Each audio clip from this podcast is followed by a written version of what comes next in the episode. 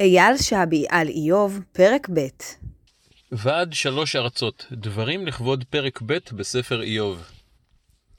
חלפו כשלושים שנה מאז ששזפו עיניי את ספר איוב בכלל, ואת פרק ב' בפרט. את ספר איוב לימדה אותנו רות פז, אחת משלושה מורים לתנ"ך שהיו לנו בבית הספר להנדסאים ברמת אביב, וללא ספק המורה האהובה והזכורה מכולם. ויוועדו יחדיו לבוא, לנוד לו ולנחמו.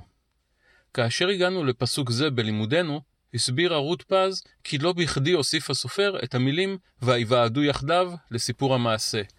כל אחד משלושת רעיו של איוב חש צורך פנימי לבוא אל איוב ולנחם אותו נוכח כל האסונות שנפלו עליו. עם זאת, אף אחד מהם לא עזר אומץ לעשות זאת לבדו. מדוע?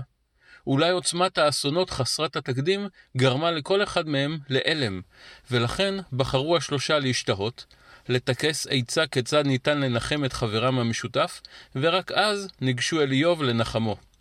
ואולי, וכאן הקוראים שאינם חפצים בכלכלן, ספוילר, מוזמנים לדלג כמה שניות בהקלטה, ואולי שלושת החברים המכירים את איוב ואת צדיקותו המופלגת, מנסים להסביר בינם לבין עצמם כיצד נפלו בגרולו כל האסונות.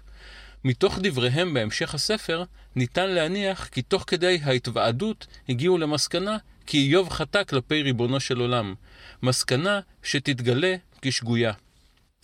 יהא ההסבר להתוועדות אשר יהא, ניתן להבין כי הפסוק מרמז בגנות רעיו של איוב.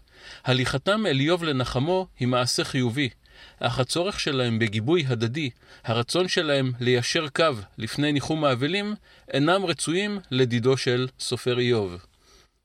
רצה הגורל, ומספר חודשים לאחר מכן נפטר אביה של מורתנו האהובה.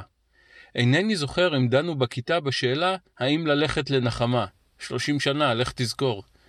אולם בסופו של דבר, הגעתי רק אני אל ביתה לניחום אבלים. ייתכן שבתת המודע הייתי תחת הרושם של הלימוד בספר איוב. אינני יודע, אך לקח חשוב למדתי לחיים. כאשר דבר מסוים נמצא בדמי, כאשר אני משוכנע בצדקת דרכי, אינני זקוק לגושפנקה מאחרים.